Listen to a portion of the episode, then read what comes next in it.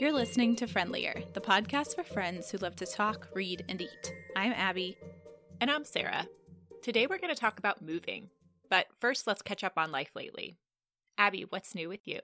I want to share about Plum and her balance bike. So fun. We got her a balance bike on your recommendation for her birthday, which is in February. And she was super not into it then. Mm-hmm. But recently we pulled it back out and she is really excited about it. It's totally awesome. She can go so fast. She went pretty far on it the other day and had no trouble on the way to the farmer's market. But then we were coming back Mhm. from the farmer's market and she fake cried the whole time because she didn't want to Mm. ride it. Mm-hmm. And I told her when we left that one of the deals was if we bring your bike, then you have to ride it the whole time. I'm not going to carry it because I was also wearing Pepper in the front pack. So I was just not into it. And so she was a little upset about that. But despite that somewhat negative experience, she still wants to ride it. So didn't ruin anything. She's scooting around. It's super fun. Good. We did a lot of using that with the double stroller, so we could throw it kind of on top of the shade Mm. when they were done with the balance biking, when they were still in that phase where it's hard to commit for a long ride. Yeah, interesting. Might be something to think about. I think I was wearing Pepper because I wanted him to take a nap. Mm-hmm. And he doesn't really do that in the stroller. He just looks all around now. So, Yeah, I think it's a fine boundary to set, but sometimes those boundaries can be more painful for the parents than yes, the kids. I think it was painful for everyone, Yeah. but still fun. What's new with you, Sarah? We just got back from a family camping trip. This is our fourth camping trip of 2019, which I'm fairly proud of. Although HP told me that he wants to be in a different family that camps more. so there's that. We went with another family, which I think always makes camping more fun. Unfortunately, they had to leave in the middle of the first night because their son got sick, which is Mm. just miserable all around. I think with every camping trip, we're learning more about how to make it a better experience. Mm, And this is the first year we've really done car camping before we've done bike camping, yeah. which means we rely much more on the bare necessities. Where with car camping, you can have a little bit more luxury in your camping because you have more space to bring things. Absolutely. After this trip, there were certain things that I thought we should get that if we're going to become a car camping family. Just a nicer stove as opposed to the backpacking stove, Mhm. and nicer sleeping mats than what we currently have. Just all these little things that we definitely didn't bring when we were on the bike, but we could start bringing now. So, wanting to contemplate that to make car camping even more fun in the future. Cool. Let's move into what we've been reading. Abby, what is your latest read? I just finished His Majesty's Dragon by Naomi Novik, and this is the first in the Temeraire series. Okay. It's a historical fantasy novel set in the time of Napoleon in the UK. So the British and French are fighting each other Mm-hmm. in the background of the book. Got it. But instead of just regular history battle stuff, both England and France have an aerial corps with dragons. so it's historical fiction, but then you throw the fantasy element in there too. mm-hmm. And I just really loved it. I thought it was so clever how she wove that in. And I don't always love when it's real life, but then you add the fantasy on top of it. You know, we've talked about magical realism before, but Mhm. this is so clearly fantasy in more of a Harry Potter type way that it's not like going about your normal life and then something kooky happens. And is it fantasy or is it magic or is it not? It's clearly magic, right? It's clearly dragons. Mm-hmm. I loved the relationships between the people and dragons. I love how she set up the world so that there were social structures based on the fact that some people dedicate their lives to working with the dragons, and others think that's not a really good idea for someone who is of the aristocracy. Mm. I also loved that this was a quicker read than either of her other books that I've read. So I talked about Spinning Silver on here, and then she also has another one, Uprooted. That's another modern fairy tale. And both of those felt like really dense books that took me longer to read. This book I flew through. So that's just really satisfying. There was nothing that I didn't like about it. There are maybe eight other books in the series. Oh my goodness. Okay. I'm going to get them and read them ASAP on the list already. It's great when you find a series that you love like that because then it just keeps going. I know. The kind of bummer thing is because they are shorter reads, it's not going to take me as long. You know, it's going to be that Mhm, thing where you mhm. turn the page and each page is closer to the end of the story that's available in the world. Yes. And is it a thing where when you get to the end of the eighth one, there's more to the story that hasn't yet been written and you'll be waiting, or will it be complete? Ooh, that's a good question. Because I hate getting to the end when it's not over. I'm not sure about that yet. Okay. I haven't looked to see if she's still writing them. It's possible that she is. Yep. Which I don't hate that. I kind of like it. So, Perfect. anticipation to come. I don't like it because I forget so much of the book in between. It's not Mm. actually that I mind waiting, it's that I then have forgotten all the details, and that feels frustrating to me. Yeah. Though often authors will give you a little refresher at the beginning. And if you're reading them straight through, then you're like, ah, I know all this. Flip, flip, flip, Yep. flip, flip. Right. So, Yep. And there's always Wikipedia. right. What have you been reading, Sarah? I'm actually in the middle of a book that I wanted to share. It is called Once Upon a River by Diane Setterfield. I was going to wait till I finished it, but I'm not that excited about any other recent book that I finished, and I'm loving this one so much that I Mm. wanted to go ahead and share it when I'm about three quarters of the way through. It is set in the 1800s in England, and a four year old girl is found dead in the Thames and brought into a tavern. But then she wakes up and is alive. So it does have that more magical realism feel where most of the world is very regular, but then this extraordinary thing happens at the beginning, Huh. and the rest of the novel is solving this mystery of what happened. Mm. I love the feel of the book. It is really creepy and mystical and just has this great, dark, cozy feel to it. I think it is perfect for this time of year. The language and descriptions are beautiful and have made me stop to reread sentences Mm. often. And that doesn't happen very often in books because lots of books are so plot driven. And this one is plot driven, but there's also just amazing language. And then with the mystery element that just keeps you turning the pages, I am just loving it. There's nothing I don't like about this book. That sounds like you'd recommend it too. I would absolutely recommend it.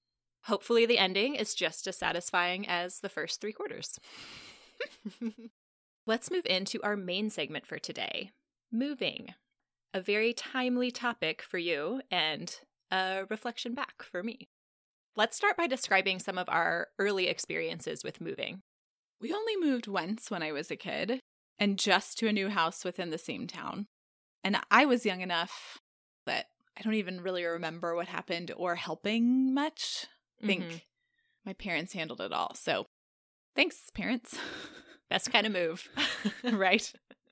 The move to college was my first out of state move, but you know, you're moving into a dorm, and especially where we went to school, everyone lives in a dorm. So there was sort of no question. You just go where they put you, and everyone is provided the same stuff, and hmm you pretty much bring all the same stuff. Right. My experiences were fairly similar. I actually never moved growing up. My Mm. parents still live in the same house that I was brought home to as an infant. And going to Hendrix, as you said, all the logistics are already done for you. We didn't have to search for housing or figure out how to pay rent or fill out applications for a landlord or any of that. I think for both of us, grad school was the first place that was Mm, figuring mhm. out those things. How did that work for you when you moved to Nashville? That was still relatively easy because I had been living at home right before. So I moved home after college and then my parents helped me move to Nashville. And because Andrew was already living in Nashville, because that's where his parents Mm. were from, he could scope out apartments for me. Mm-hmm. I really trusted that he knew what I wanted and knew the area. And so would pick something that really worked well. And it did. Yeah. I did move from Nashville to Chicago for just a summer to do a journalism fellowship Mm-hmm. right at the end of graduate school. And that was a little bit trickier because number one, I was subletting, so I wasn't finding something Mm, permanent. And so I needed to find something that was temporary, but that had all this stuff there. So I wasn't going to have to take like a bed and things Right. or sleep on a thermarest all summer or something like that, which I suppose I could have done. That would have been just fine. So that was tricky. I ended up just getting a place through Craigslist. This woman was subletting her little studio apartment, and I knew the area I wanted to be to be able to walk. Mm-hmm. There were a lot of options because it's a big city, but that was tricky. And I moved up there just with suitcases. So Right. I didn't plan super well for whatever reason. I don't know if I thought she was providing linens or what, but I showed up with no sheets and pillows. So I had to like Mm-hmm. walk to TJ Maxx or whatever and buy Mhm. sheets and pillows the first night that I was there, which ended up being fine. But Yeah, I feel like that's part of every move is that you get someplace and you're like, where is this thing? Do I even have this? What do I even need in this place? right, It's like there's a lot of last minute purchases that come along with uh huh. taking up a new residence. Yeah. And then in the midst of that move, there was this added complication of what to do with our animals because we Mm. moved out of and sold our Nashville townhouse and put Mhm. our stuff in storage. But then we needed a place for our animals to live. And actually, my mom ended up taking our cats back to Texas for the summer. And Hmm. Tonks just stayed with Andrew wherever he was, sort of living with friends and family around. But that was a little complicated. Yeah. Not really my favorite thing to coordinate logistically. hmm I'd forgotten that piece of it. What about that post college time in your life, Sarah? Yeah. We moved to Oregon together. We just packed up my Honda Accord and moved out there, getting rid of everything that would not fit in that sedan. Mm-hmm. It was great. We found a nice apartment across the street from the university, and it was nice to have that place together to set up because Neil moved into my apartment the summer after he had finished school. And I Hmm. think that that felt really different to be moving into my place as Right. opposed to starting fresh together. Mm-hmm. So while I loved the Little Rock apartment, I think it was good for us to be going someplace new. yeah, have that fresh start in your partnership. Exactly. So our first adult moves came after grad school. What did that look like for you? We moved from Nashville to North Carolina in the fall of 2013.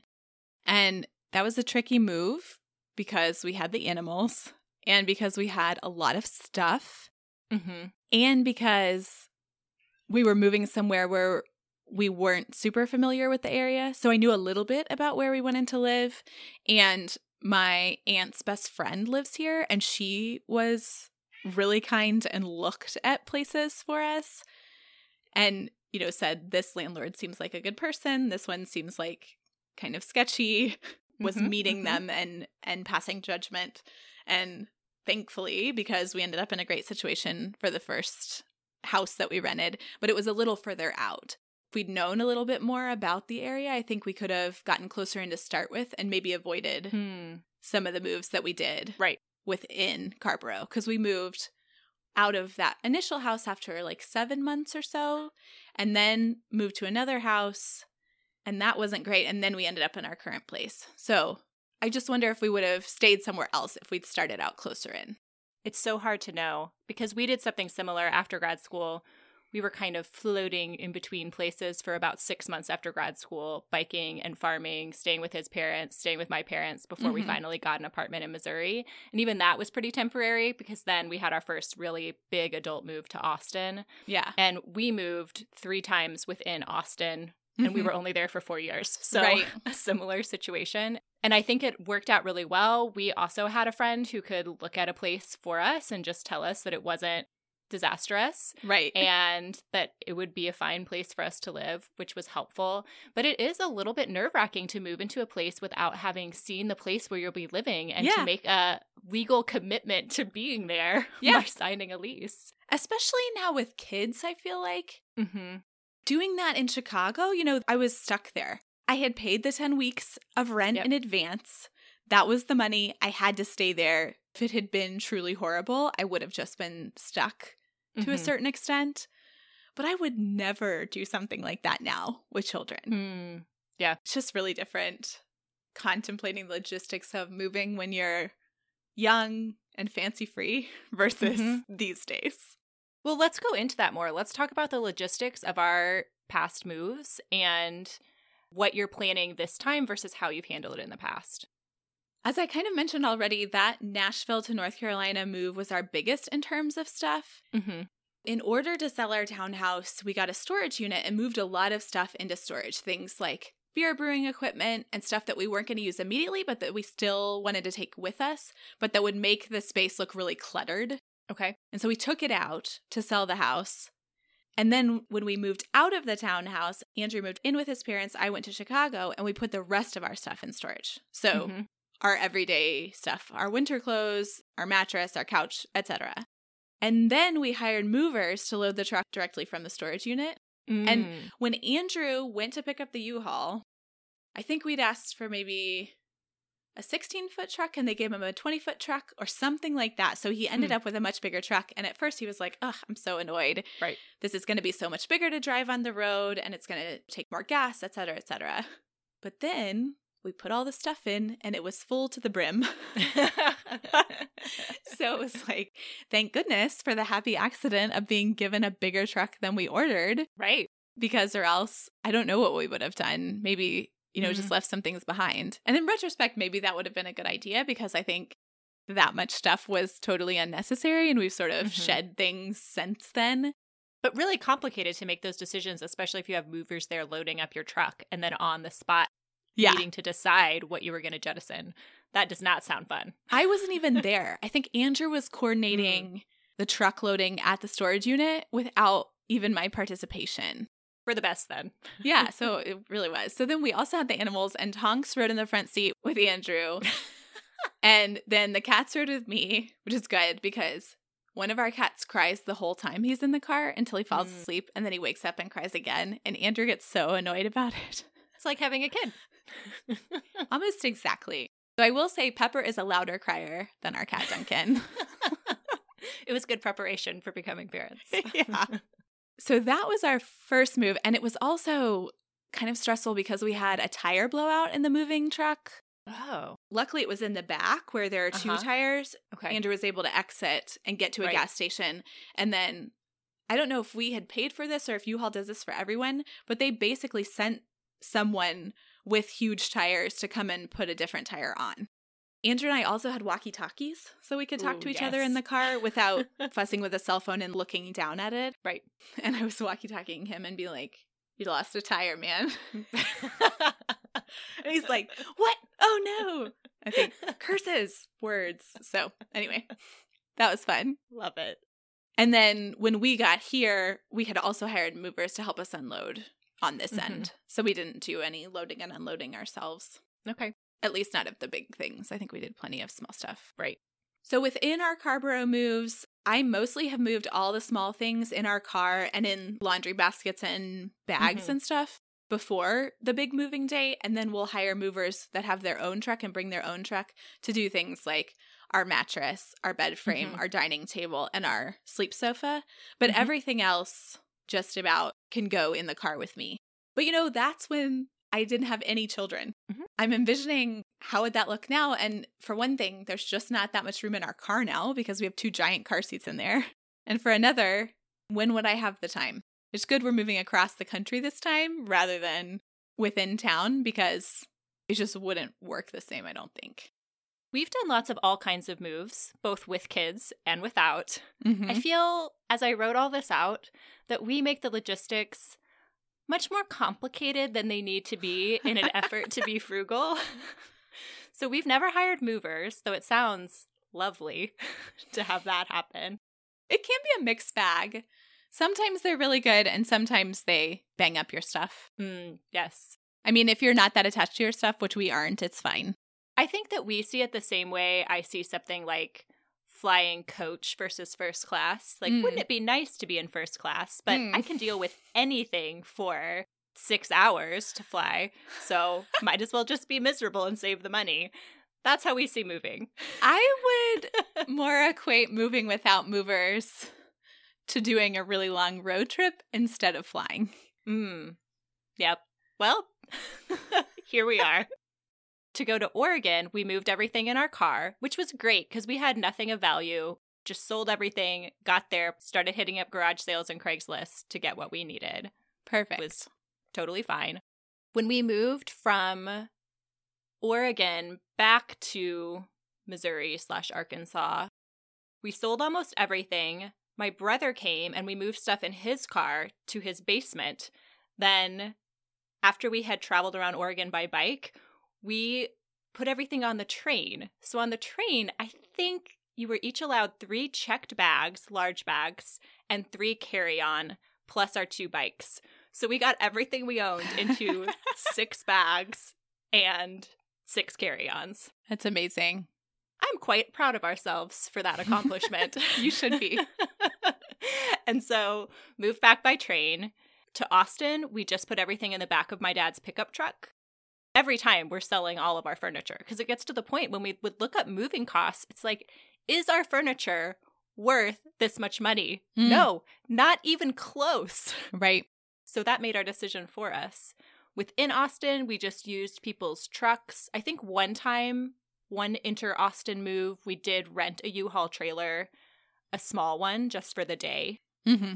And it was fine with kids doing that. I think doing interstate with kids is actually much more challenging because I feel like there were so many people that could just help watch our kids while we were doing that. Oh, yeah. But I think it's always just complicated with kids. I guess it's probably not easier one way or the other. Yeah. And then probably our most challenging move was from Austin to Indiana, and that is for many reasons. Starting with the fact that our landlord would not let us extend the lease for another month. And so we had to put all of our stuff into storage in between when we were leaving Austin and going to Indiana and move into an Airbnb Oh, right. for three or four weeks. I remember that. And then we had two weddings we were going to in Colorado. And we were waiting for our renters to move out of the house that we owned Mm. because we were currently living in a rental for reasons I think I've explained on the pod before. but we had to wait for them to get out to do the work on the house that needed to be done to sell it. So we're in the Airbnb. Then we all fly to Colorado for two weddings we'd already planned on attending. Neil flew back to Austin to do that housework, get the house ready to sell, loaded up a trailer, so moved all the stuff from storage into the trailer. And then we actually had an SUV that a friend wanted to get to Chicago. So we mm. drove the SUV with the trailer behind it to Indiana. And then the other person came from Chicago. It's all quite complicated. And then meanwhile, the kids and I flew from Colorado to Missouri, where my mom picked us up. We stayed for a few days there and then drove over to Bloomington the same day Neil was arriving with the With stuff. the SUV. Yes. And we did all of that also without ever having seen the place we were moving to in Bloomington, but we did have a friend who came and checked it out for us. I had actually never set foot in Bloomington before we moved with both of our kids. And our kids were ages nine months and just turned three when all of that was happening. Yeah, so really similar ages to To what you're going through. Yeah. Yes. At the time, it was just what we needed to do and we just did it. But looking back, I'm like, that was a little intense. Yeah. Our plan with this current move is to get the little U-Pack cubes. Mm-hmm. You can order a certain number of cubes, and then if you don't fill them up, they won't charge you for them. They'll just come take them away. Interesting. We'll have them here at our place and be able to pack them and like fit everything in on our own. Mhm. And so we're actually not going to get movers on this side. We're just going to have help with the heavier stuff. Right. And then those will get loaded on a truck. We're still not sure where we're going to live once we get to Birmingham. Mm-hmm. We might actually do Airbnb for a while and just Mm. leave our stuff in those Mhm. cubes and they will store them for you for however long you want. And then once we know where we're going to be, then we can set a delivery date for our stuff. So we would just take the essentials Mhm. air mattress, travel crib, little toddler cot, and sort of do like a camping in Airbnb thing Mhm. until we can get it on the other end. And then you'll drive your car with both kids and the cats Mhm. and you. Yeah. So really, our cat Duncan and Pepper are going to give each other a run for the money as to who will be more annoying in the car. Can't wait to report back on that, listeners. Stay tuned. Will do. As you look ahead to your impending move, what are you most looking forward to about the experience? I'm really excited about moving into somewhere that is already clean. Mm. hmm feel like I am so far behind on housework and the general state of our apartment that just starting over is going to feel better. And I mean, maybe you can talk about this, but when you're in a place for several years, things start to happen like dings in the walls and stuff like that. hmm Do you just repaint, touch up every so often, or do you just let it look how it looks? We have never stayed in a place long enough that it gets really unlivable with all the little things like that piling up. But I'm looking around our place right now. If we were going to stay, it might be nice to get some paint and touch some things up. I'm the wrong person to ask because from 2007 to 2016, I lived in 10 different places, Whoa. Yeah. including that short term Airbnb move and an internship abroad during that huh. time span. But we just moved a lot. This place we're currently in, we've been the longest of any place, and we've been here just over three years. Mm, I feel like we're getting to that point. Handprints on the walls. right. As you said, lots of dings. Let's just say at this particular moment in my life, not high on my priority list to care. Fair enough. But maybe when I have more bandwidth, that would be something to take on. Yeah, so I clearly can't get up the bandwidth to do anything about it now, but as a result, I'm really looking forward to having that fresh start in our new Mhm. place. I always think that when I'm done with a rental because I am obsessive about cleaning it because I want all of my money back from that deposit. Yeah, girl. It's going to look better than when we found it. And Mhm. after I do that huge clean, I'm like, this is so nice. I wish it was like this when we lived here. I know. I know. and that's the other thing. When we moved out of our townhouse in Nashville, we had it painted inside Mhm. right before selling it. And I was like, why didn't we have it painted these beautiful colors Mhm. before? Years ago. Like right when we moved in. I mean, and there are lots of reasons for that, but all the regrets of my life. so, another thing I'm really excited about is getting rid of stuff. It is already starting. We've already sold some things, some Mhm. big crafting items that I stopped kidding myself that I was ever going to use. Andrew Mhm. sold all his Mhm. beer brewing equipment because Mm. He hasn't brewed in two years. Yep. And he is about to have an uptick in his work. And now we have two children. I said, if you want to brew again later, you can get whatever you want and just Yep. buy it again. Start over. Because that way we won't have to move it. And I'm really excited about that already. Mhm.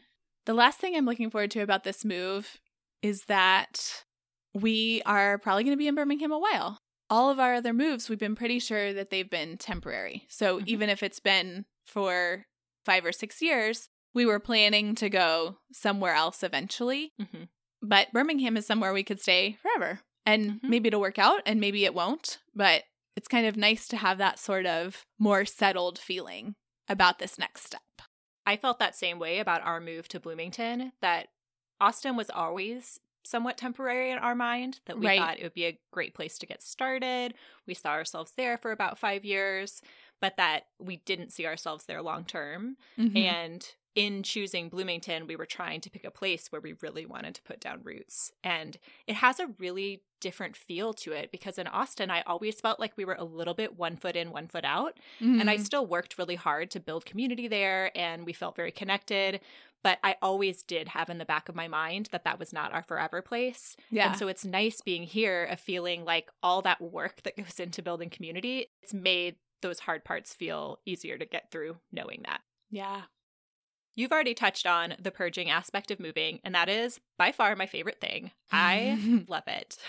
Getting rid of all of the things and just being forced to confront your stuff, the things that just get pushed to the side. But when you're moving and when you're moving and packing yourself and unpacking yourself, you're touching everything you own twice. Yeah. And I feel like I get rid of a lot of it on the front end before we move because we're always moving in these really small spaces. Right. But then unpacking, I can get rid of even more. It's like you build up that muscle of doing it. and sometimes you get to your new place and all your stuff doesn't fit. Yes. And so then you're like, well, I guess we're not keeping these things either. Yes. That is what happened to us with our move within Austin from the house we owned to our rental, that it was smaller and not even that much smaller in terms of square footage, but in terms of closet space. Mm. There was one closet.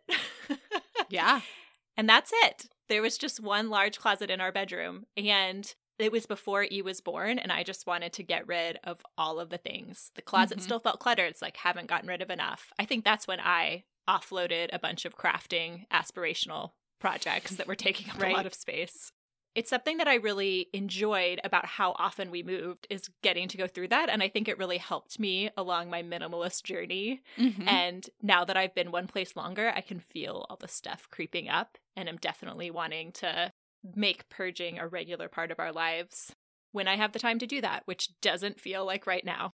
The other part of moving that I really love is the daydreaming aspect of it, of looking Mm. at housing in a new place and just imagining being in a new place and looking up the grocery store and the schools and the library and looking at routes on the map. And that is all very fun to me. I don't actually enjoy the part where you need to take action and make plans and follow through, but that dreaming stage is just so pleasant, where the whole world feels open with all of these possibilities of a shiny new situation.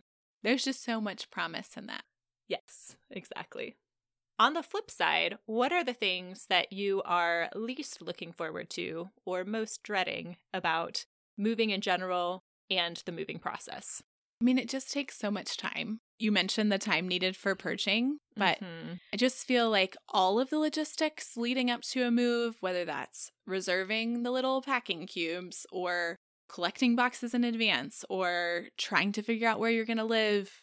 Now we're doing things like trying to find a preschool for Plum so that she has somewhere to go so that I can keep working after our move is done. And Mhm. just all of that stuff feels like another job when I have plenty of jobs to be doing Mhm. right now. and you're wanting to spend time with your community in North Carolina. So you're wanting to do more social things than maybe you do otherwise, but you have more other stuff you need to be doing too. Exactly. And stuff like my kids are picking up on the changes. And so I feel like they're needing more from me too. Mm-hmm. And I want to be present for them and give them what they need in terms of whether it's reading books together or cuddles. But then there are all these other things that I have to check off a list. And so feeling pulled in all those directions is Hmm. really hard. Yep. It's also really stressful, as we've already discussed, to find somewhere to live Mm-hmm. without knowing anyone who can go look at it for you Mm-hmm. and, you know, make sure it doesn't smell like mold or cat pee or whatever. yes. Especially with the internet, there is a lot to look at, but photos can be really deceiving. So that's kind of tricky. We have done two separate trips to the city to follow up on the stuff that you were talking about and dreaming about, you know, like Mhm. mapping out where the grocery store is and figuring out where the neighborhoods are that you want to be and that kind of thing. And I think on our most recent one, we made really good progress in terms of narrowing it down to a really specific area that we want to be in and feeling good about certain streets, you know, driving up and Mhm. down and really marking down what looks good and what really is walkable and what might look walkable on a map, but actually is a really steep hill because it's Birmingham and everything is on a hill. Mm-hmm. I'm feeling good about that and excited and hopeful that we will find something, but it is still another thing to be done. I'm really impressed that you guys have done that twice with both your kids because that's a lot of work. And I think it's worth it, like you're saying, to get that firsthand feel for it. But it is no joke trying to figure that out with kids in tow and the road trip that comes along with that Yeah, as well, you're right. I give myself a medal for both those trips. as you should. What are your least favorite parts about moving? On the logistical side, I really hate unpacking. I Mm. hate that first week when everything's in disarray. Stress is already high, and then you can't find the forks when you need them, and Right. it just doesn't feel good. And I think with the last couple moves, when that was happening, I was like, oh, yes, this is happening again. I'm feeling annoyed at everything in the world right now. I should just go to sleep and unpack some boxes tomorrow instead of feeling this rage. And as we've talked about on previous episodes, it's good to recognize those feelings. It doesn't exactly make them better, Right. but I think it does help me know I am going to feel better in a week and hold on to that as I'm going through the very hard moments. Yep. On the more emotional side, just rebuilding community is really hard. It's Mm. a lot of work to make a community and build a network and feel settled in a place. And when you move, you're just starting all over, and that's lonely and can be for a long time. Definitely not looking forward to that. I know we've both read Melody Warnick's book, This Is Where You Belong, and I so loved reading it right after I had moved to Bloomington and being in the place where I saw myself for a long time. hmm And I remember you reading it when you were in North Carolina and feeling sad that maybe you would have to leave. So, Yeah, I'm glad that you brought that up again because definitely my experience in reading that book was wow, all of these things that she's saying that make you feel connected and invested in your community are things that we have here. mm-hmm. But also, I think it would probably be good for me to look back at it again because I think that those are probably things that we can find in Birmingham too. And it might be nice to have a little bit of a roadmap yes. for how to go about building that kind of connection to the community. I love how actionable it is. Here are actual steps you can take to feel more connected as opposed to just, isn't this hard? Mhm. And yeah, I think reading nonfiction, that has those steps Mhm. just feels much more productive. Absolutely. I'll also say that after my call for Birmingham and Birmingham adjacent listeners, we have Mhm. heard from several people, and it has been lovely to hear from you and to hear that you love living there and that eventually we might get to meet. And so, if anyone knows Birmingham friends or lives in Birmingham or those surrounding areas themselves, here's another call. Get in touch with me. I'd love to hear from you. Let's end this conversation by talking about any specific practical tips you have for the moving and or packing unpacking process. What I have found really helpful this time is to collect boxes and packing materials ahead of time. I feel like sometimes I've gotten to the end of packing and realized, oh, I need another small box or I need more Mhm. packing paper or whatever. And sometimes I've had to go out and buy stuff, which just feels so foolish because there's so much of that stuff floating around already. And so, what I've been doing is in my Buy Nothing group and on Facebook Marketplace, I just am watching for Mhm. people to give away their moving boxes. And one person, she was giving them away. And so I responded to her Facebook ad and she was really close by. So I was able to go over really fast. And then rather than posting the next wave of boxes, she just messaged me again Nice. and said, Hey, I have more. Do you want them? So it was like a direct line to Mhm. my moving box supply from that person. And then I have another friend who's sort of done that too. So that's been something that has worked, I think, pretty well this time. Who knows if we'll have enough when we actually get down to the packing, but I'm feeling really good about prepping this far in advance. And in the same vein, selling stuff in advance so that you Mhm. don't end up having to just give it all away at the end because no one is coming to buy it. Things that you want to sell that you think might get money, it's good to do that ahead of time. And then the last thing I'll say is to be absolutely ruthless with what you get rid of. So we've touched on that already, but if you think you might get rid of it at some point, just do it now. what are your tips, Sarah? My number one tip is to have your partner do all of the packing for you, which is how we do it in our family. Neil and I had made an agreement early on in our relationship that he would do all the packing because it made me so angry, and I would do Mm. our taxes. So we've had that arrangement for a while, which I feel like I was on the winning end of when we were moving every single so year. often, right? Now that we're here for longer, I feel like we need to reevaluate that situation. Uh huh. But honestly, I hate packing so much that it's probably still worth it to me, even with years of me doing the taxes. Yeah, even if you only move a couple more times in your life. Yes. He's very meticulous about it and like uses our clothes to wrap up all of our dishes to put in our Mm. duffel bag. So we actually don't even use that many boxes and Yeah. has a whole system down. I 100% agree about just selling everything. You don't need it. Just sell it. It's so much cheaper than moving it. And I wouldn't think that if we had really nice things, but we still have mostly stuff we found on Craigslist. So Mm-hmm. that works for us. And then try so hard to do the work on the front end so you don't move stuff that you don't actually want to move because it's just creating more work for you. I think that's hard to do, especially when you get down to the end and there just isn't enough time and it's like throw it all in baskets and shove it wherever you're going. Yeah. But it makes the unpacking end of it so much nicer to only be pulling out things that you actually want to find a place for in your house. Totally. I think that wraps up our conversation about moving, but we would love to hear your tips, especially Abby, as she's about to embark on uh, her first moving adventure with children. Oh my gosh, yes. Send them all my way. Also, send your thoughts of prayers. Let's finish up by sharing something that we've been eating lately. I wanted to share a camping lunch and dinner that we had. HP's teacher had been talking to him about how when he goes camping, he just wraps up potatoes in foil, small round Mm. potatoes, and then puts them in the campfire. And we've definitely done like that campfire veggie situation where you chop up a lot of stuff and have a foil packet and do Mhm. it, but we had never done just the potatoes Mhm. and we had it for dinner both nights. It was really delicious. We brought some butter and salt to have them plain, but the second night, I had also brought these packets of Maya Kaimal Mm, Indian food yeah, I like those. and thought this will be great for camping. And so having one of those campfire potatoes with an Indian split pea situation on top of it Yeah. was very satisfying and delicious and felt like upscale camping food, right? Totally. which is always a great way to feel. Yeah, so cultured while you're camping. Yes, because I don't love the hot dogs, breakfast, lunch, and dinner the way the rest of my family does. what have you been eating? We just did a visit to Nashville and my mother in law made her famous fried chicken while you were Mm. there. And she does it the old fashioned way, marinates the chicken in buttermilk, breads it, fries it in a cast iron. And it was just amazing. It's not something that I will ever do at my own home for myself, but her doing it for me is awesome.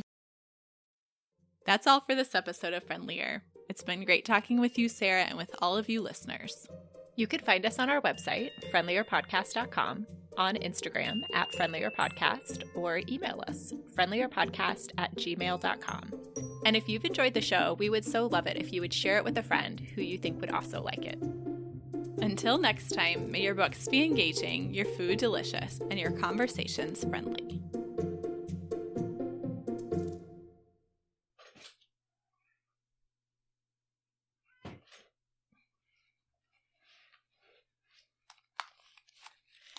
So you know how that you were like, "There's a weird sound." Is that in my track? It was him meowing.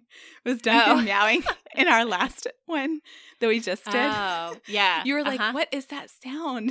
And I was like, It "It's is Madame Duncan. Cat." well, what can you do? Go Yeah. ahead. Sorry. Okay. And if you've been enjoying listening to the show, we would so love if you would tell a friend. We would so love if you would tell a friend about it. We can just cut it. I can't do it today. okay, I can do it. I can do it. I can do it.